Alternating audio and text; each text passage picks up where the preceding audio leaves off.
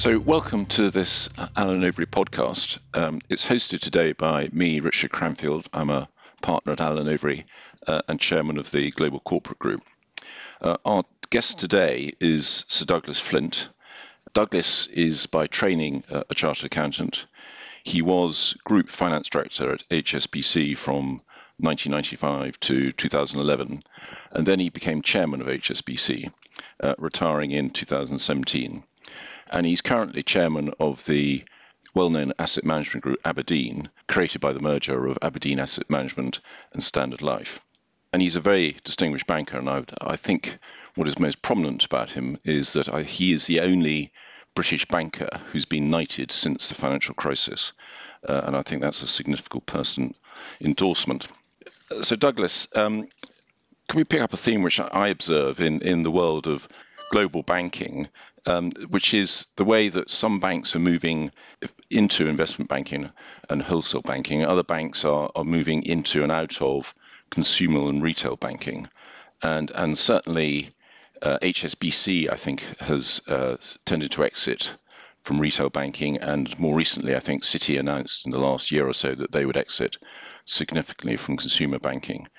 How do you see that shaping the sort of market of the future?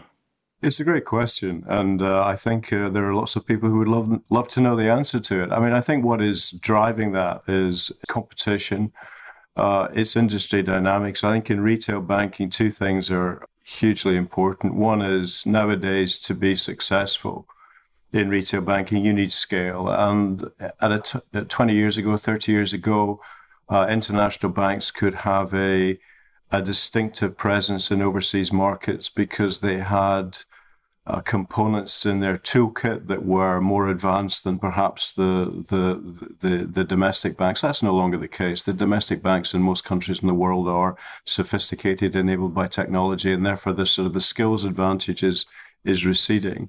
Um, and without scale, it's very difficult to be competitive when you are a foreign bank without a, a, a, niche. I think the second thing, probably a more important one, is is technology. I mean, in, in retail banking now, a great deal of what banks used to do is being disintermediated by apps.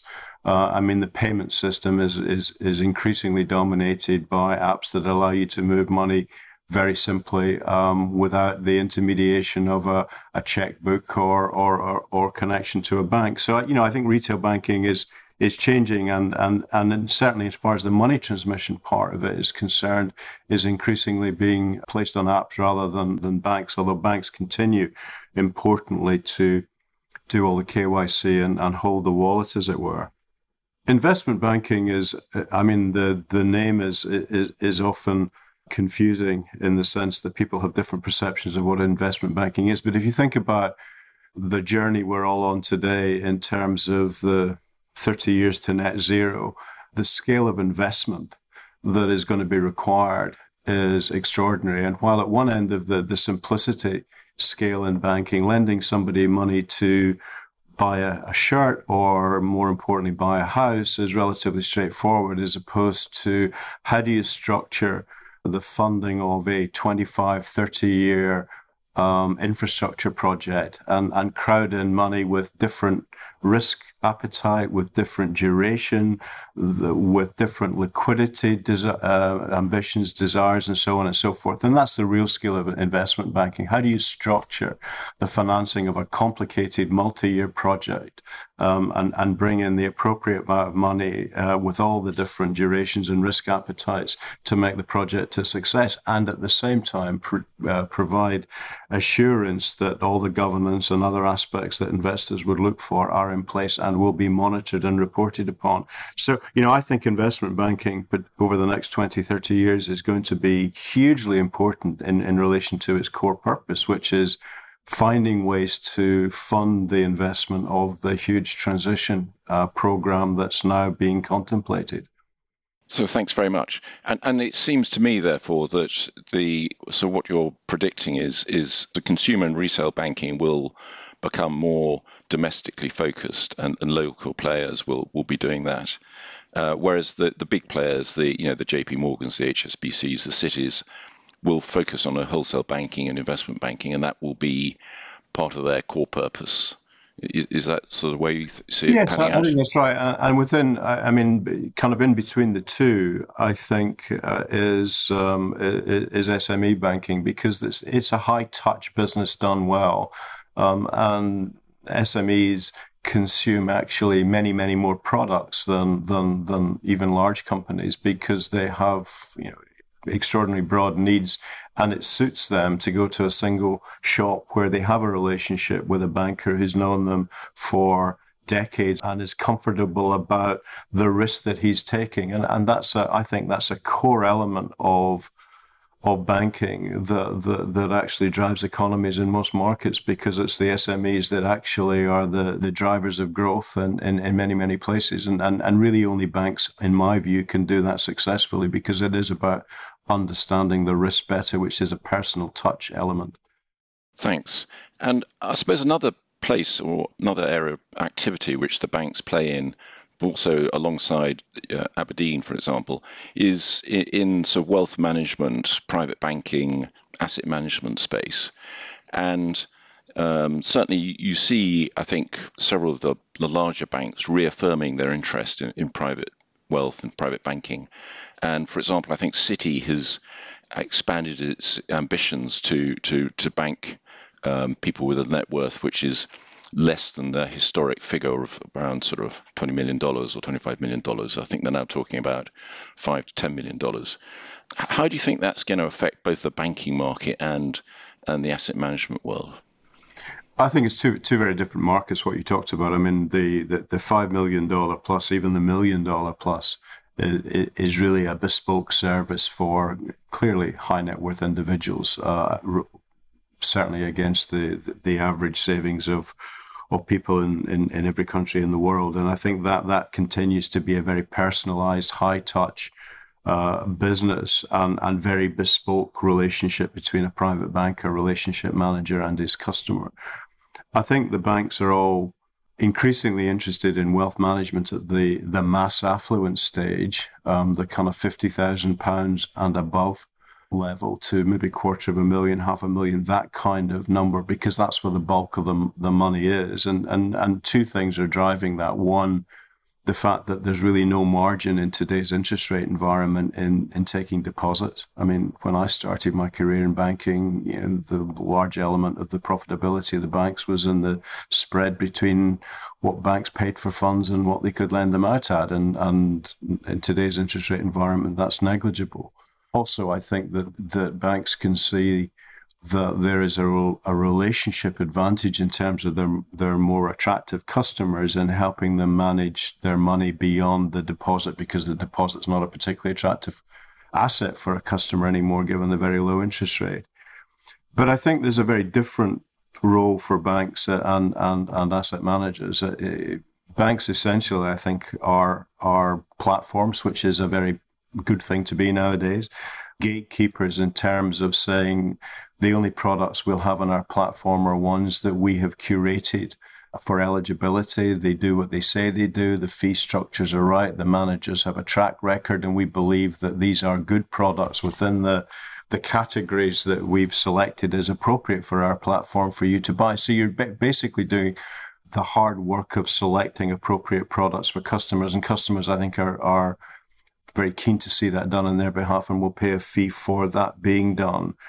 It's also very difficult for banks to uh, have a dominant share of, of what goes through their platforms with their own products. So while they all will have asset management businesses, once you get above 10, 12% of the throughput on your own platform of your own product, you begin to get regulatory questions as to whether, in fact, you are pushing your own product to the uh, detriment of, of other products from other providers that, that would be equally attractive. And, and so, so, so therefore, I think banks have to look at it. We're going to be, we're going to be multi-served in terms of where the product is coming for because that's what clients will want. They don't just want to buy um, own label stuff. Um, and and and what we will do though is is curate the products that we think are successful. And I think that particularly in a world where um, savings have grown because of the pandemic for those that are in the mass affluent space because they haven't had the opportunity to consume as much as they might otherwise have done.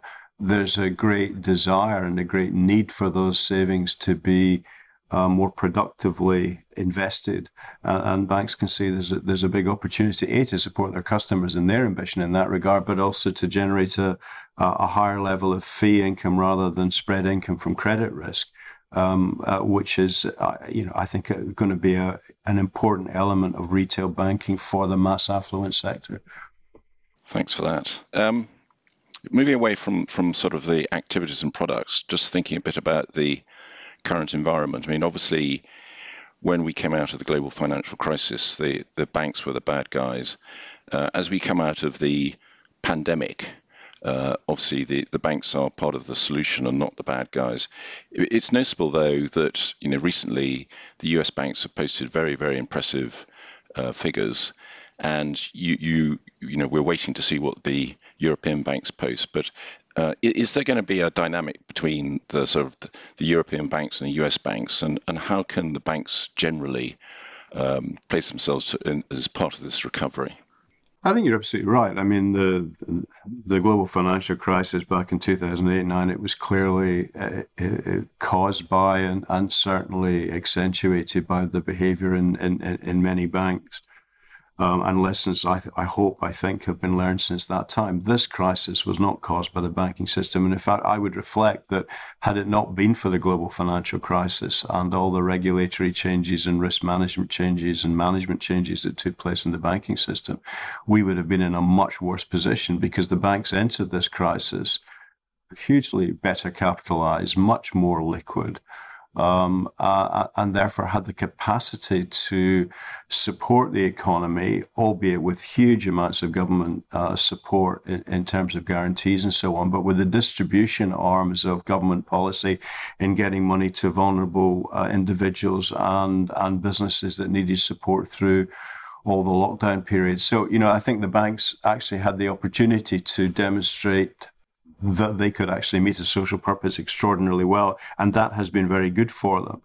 As a consequence of low interest rates and QE and, and all the other things that central banks and governments made happen, um, the credit losses to date from economic downturn have been significantly less than were projected uh, at the beginning, and I hope that that continues. But of course, we're we're just coming out of the the support measures in most countries, and, and while the economies are growing very, very well relative to uh, the last 18 months, and indeed in some cases um, showing better dynamics than, than, than pre-crisis, there, there's still a burden of debt in the economy that, that has to be worked through. And, you know, there are a number of headwinds that are beginning to um, interest people about about that. But Relative to the US, I mean, you know, the US is an extraordinary system um, or a, mar- a, banking market in the sense that you have four or five or six mega players and then thousands of, of small community banks.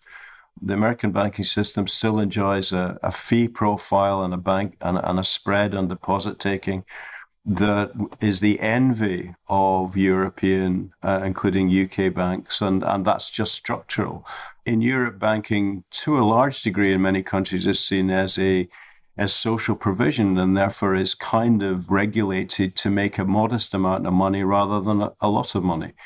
Whether that's a good thing or not, we could we could have a very vigorous debate on. But the US banking system is, is designed in good times to generate significant amounts of capital, which it also enables it to respond well in, in difficult times. And at the moment, it's, uh, it's doing extraordinarily well because uh, credit losses are low and uh, investment banking revenues are extremely high, and the US banks have a, a, dominant market share in, in, in that. So it's as good as it gets for for the US. The, the, the European banks, including UK, have less of a a toolkit, uh, particularly the continental European banks, bar one or two against uh, the big international banks. So I think we will continue to see uh, the the US uh, dominate in terms of profitability. Also, their their their their, their domestic market is much bigger. The Chinese banks will give them a run for the money in good times as well, given the size of their market, but European banks less so. And there are actually very few European banks. There are many banks based in Europe, but there are very few that are pan European. Thanks. And just to pick up on the, the theme, do you think the sort of the banking system is is in good enough shape to meet the, as you said, the 20 or 30 year transition to net zero. And, and, and is it clear to you yet what the role of the banking system will be in that transition? I think it's a great question. Um, is it in good shape to do so? Yes, I think it is. Um, I, you know, I think the, the capital is strong, um, uh, and I think the banks recognise that a significant part of their purpose of their social contract, as it were, is is supporting and uh, engineering um, the allocation of money into the activities and the infrastructure that will help deliver uh, net zero and, and, and the sustainability targets that governments around the world uh, are mandating. I think their role in this is still to be fully defined. I mean, it, it's simply not credible to say, from a political perspective, um, we're going to meet net zero because we're telling the financial industry to to do it. You know, I think banks are going to have a, a significant role, along with other financial institutions, in working with government as to what the policy measures need to be to enable uh, asset allocators, whether it's in the asset management industry or in the banking industry, to allocate money to long dated projects in infrastructure so that where people can actually see the full range of risks that they're taking and get a good understanding of what the returns might be. That that is not just about structuring projects. That that is about having clarity on policy and confidence that that policy won't be interrupted for political reasons over the next 20, 30 years. So I think lobbying on policy is going to be important. Educating their customers that you know the transition is complex the transition is it cannot be done overnight and and there's a an incredible need to continue to harvest the resources from industries and activities that we will demise over time but are important to generating the cash flow to invest in the, the, the new industries and invest in, in, in technological and, and research development to create opportunities that, that simply don't exist today. So I think banks have got a, a, real challenge, opportunity to think about what their role is, what they can do.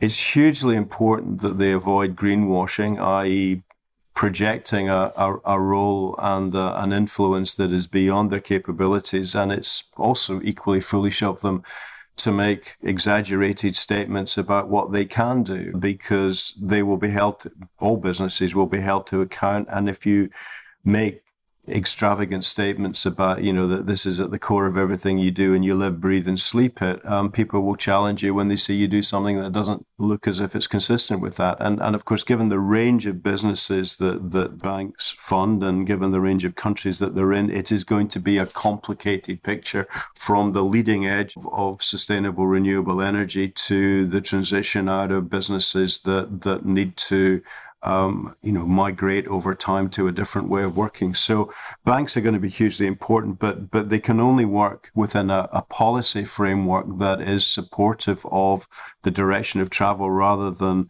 in the absence of that framework, just being told to get on with it and deliver it on behalf of, of society. They can't do that on their own. Understood. And uh, uh, correct me if I got it wrong, but it, it, seems from some of your comments that you think that the long dated investment cycle might be more important. And do you think that the sort of the bank stakeholders understand and have an appetite for you know more longer dated investments and a longer investment cycle given given what we're looking at? Um, yes, I think they do, um, and and if they don't, they need to be guided to that that role. I mean, as as as as, as you know, in the UK, the the the government is looking at creating a, a, a long dated asset facility to um, attract more money into uh, long dated infrastructure that's needed. And and if you stand back and reflect, one of the one of the constraints against history is the, the defined benefit schemes that would have been the natural takers of that risk because they had recurring monies coming in from pension contributions and they had, you know, an average um, duration of 20, 30 years in among their uh, employee base. Those schemes are now all but gone. And, and as they mature, um, are becoming short term in their duration be, and, and very um, bond like in their investment because effectively they're dealing with a demographic that is aging and, and ultimately um, passing on.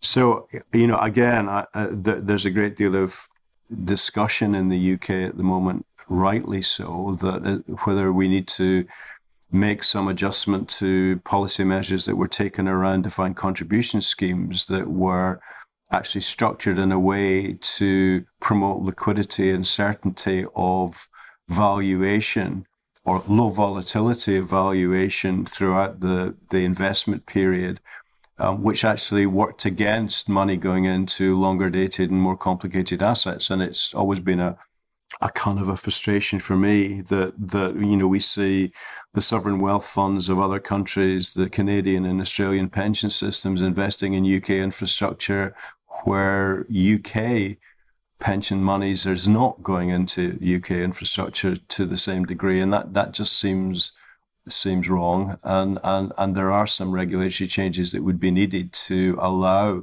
money to go into longer dated assets. But that again means uh, educating the customer base that that if they're 32 years old and not going to retire until they're 65, they don't need to worry too much about whether the mark to market of their investments is the same on a quarterly basis because they're investing for the long term. They're investing in the productive capacity that will create economic growth over their lifetimes and will also create the jobs and environment that they want for their kids and grandkids. And that that is, I think, one of the the key messages that, that has to get out to uh, society around the world, which is it's not just about the returns you make on your money now, it's the returns alongside what is your money doing? What is it doing in, in, in relating and building productive capacity and jobs for the future? And and it's so therefore it's you know it, take a trivial example, you know, gaming and dating and and uh, social media apps may be attractive things to invest in, but they don't do much to create the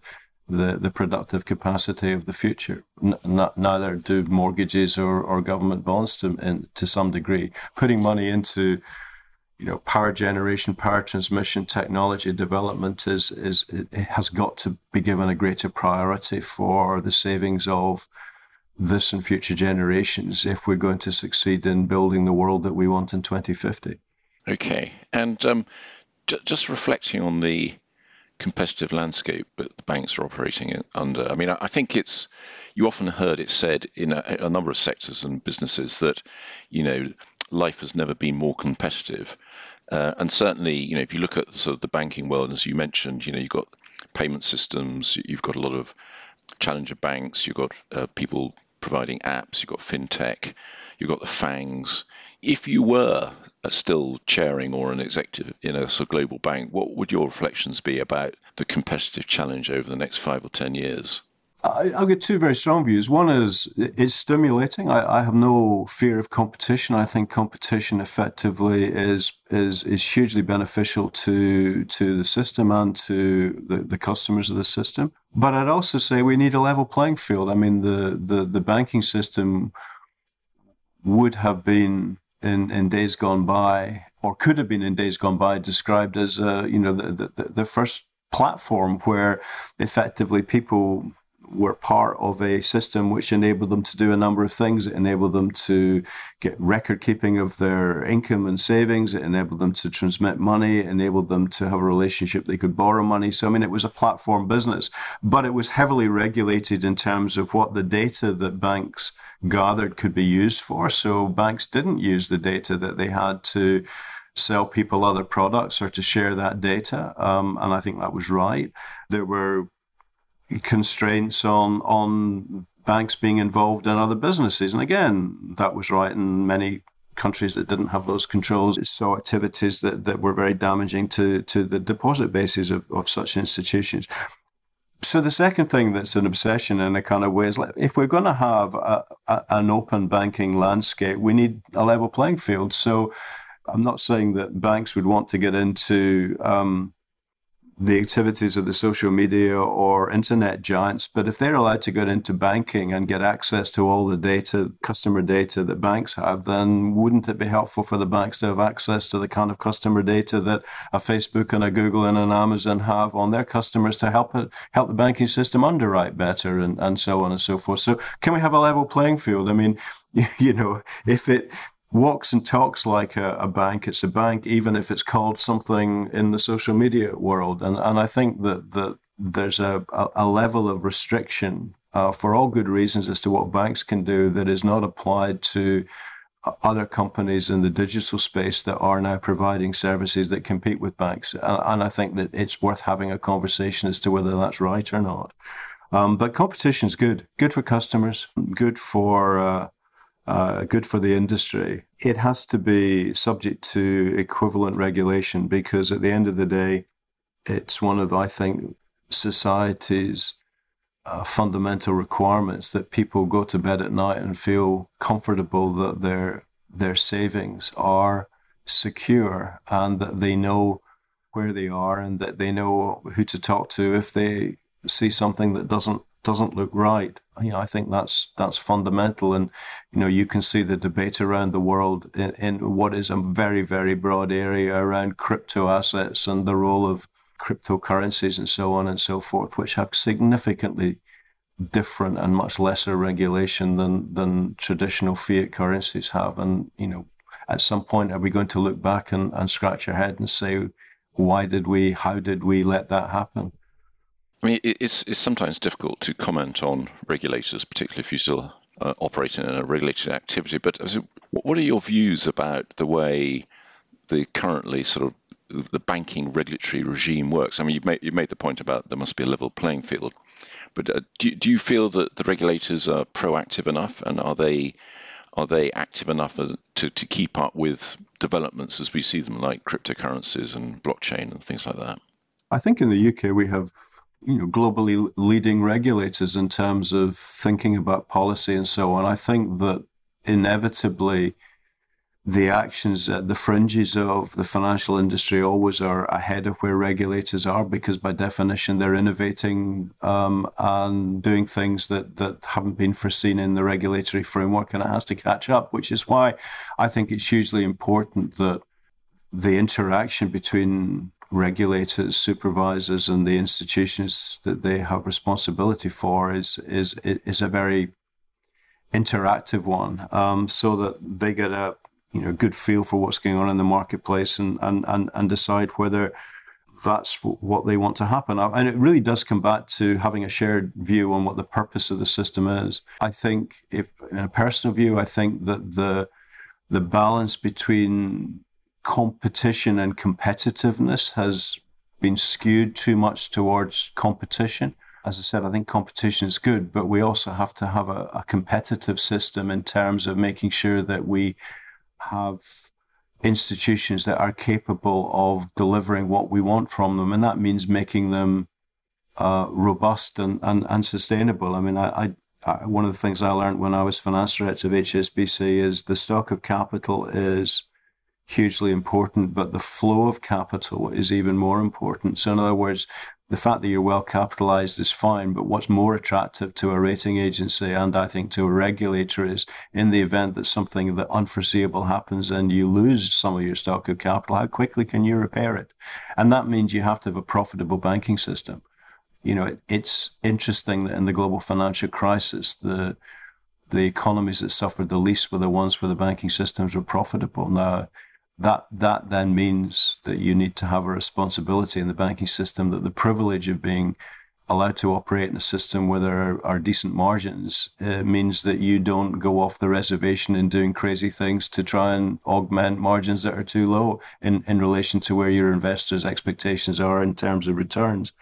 So, you know, I, I do think that, I mean, it's being talked about now that moving some way towards putting competitiveness into regulatory um, a regulatory framework. And I mean, I think you know, to use an analogy, the the energy issues at the moment in relation to the new entrants coming in with very attractive pricing, but then not having uh, the capacity to absorb the the price asymmetries between the wholesale market and the retail market hasn't worked particularly well for consumers. So, you know, the same analogy could could apply in banking. So, I, I just think there needs to be a, a, a strong and interactive relationship between regulators and industry as to what we are trying to do and being very robust with people that move off the reservation in terms of that's not what you're there to do, but being accommodative with those that are attempting to do the right thing, but occasionally uh, come up against circumstances or make mistakes where things don't go the way that they should. But it's a heck of a difficult job. And, uh, it's always changing, and I have a genuinely huge respect for the the regulators around all the major uh, financial markets um, in the context of all the things that could go wrong. And if you think, as I said at the beginning, the steps that we're taking to make the system more robust after the global financial crisis have been fundamental in allowing us to deal with the, the strains of the pandemic without there being a financial crisis at the same time. Thanks. Could, could I ask you a bit about your own career and some of the changes which uh, you've gone through? I mean, I, so stepping back from it, you know, you were a partner in the Big Four, became the group finance director for HSBC, so very senior executive position, become non-executive chairman of HSBC, and now you're non-executive chairman of abrdn. How has that transition happened, and what, what's been notable about moving through those roles, and what, what are your reflections, what's your advice to others? I've been very lucky in my career in terms of doing things that I have hugely enjoyed, and I've had the privilege of working with people from whom I have learned a great a great deal. Um, I would also, you know, make reference to the fact that I had the, the, the privilege of being on the BP board for six years um, and, and, chaired the audit committee there in the year of the, the, the tragic spill in, in, the Gulf of Mexico. And you learn a lot in these situations, particularly when it's in, in an industry that you're not embedded in in terms of your, your, your, your career history. So, you know, all experience is good experience, even when it's pretty difficult and, and full on at the, the time. I mean, I've always believed that there are only three things that, that matter in, in, in, in your career. One is do you believe in the purpose of the organization that you are part of? Do you enjoy and have respect for the people you're working with? And do you believe that you're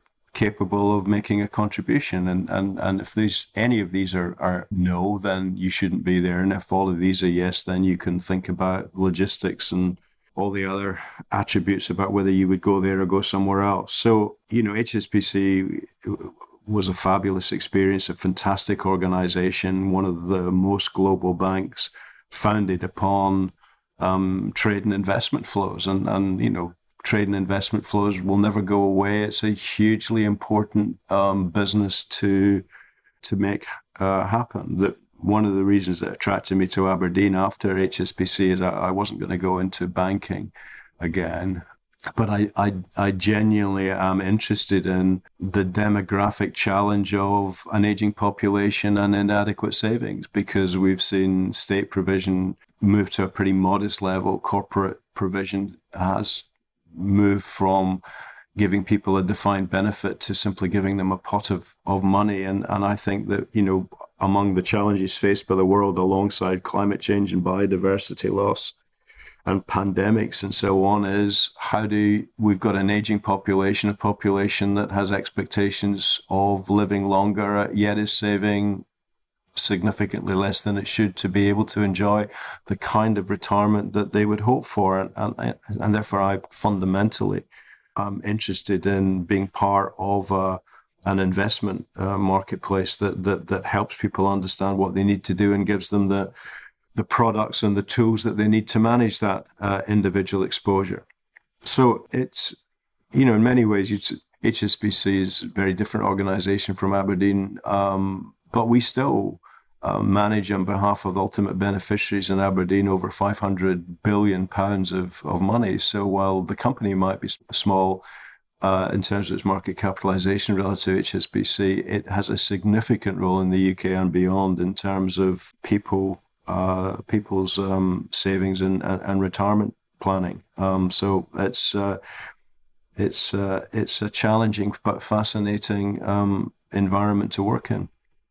And, what's it like being on the board of um, a major listed institution, not just UK? I mean, over the last 10 or 20 years, obviously life has got more regulated and I think harder for directors. Does that change the way you look at it? Would you be joining the board of a bank if you were, you know, 50 or 55 and not at the sort of the end of your career as a non-executive? I would, but um, uh, I I absolutely accept what you say that that not everyone um, puts their hand up to those roles. I mean, I I genuinely believe that it's a it's a necessary responsibility for people who have got the skill set and the experience to serve on on public company boards and indeed large private company boards to ensure that the strategic choices, the performance management of of the the executive and the the accountability to stakeholders eh, through governance is, is properly executed. I mean, it's a it's hugely important for society that that investment money is allocated well and, and, and delivers against its ex, delivers against society's expectations. So yeah, I would do it. You're absolutely right. The the role has changed or has I'm not sure the role has changed. The accountability and the visibility has changed dramatically.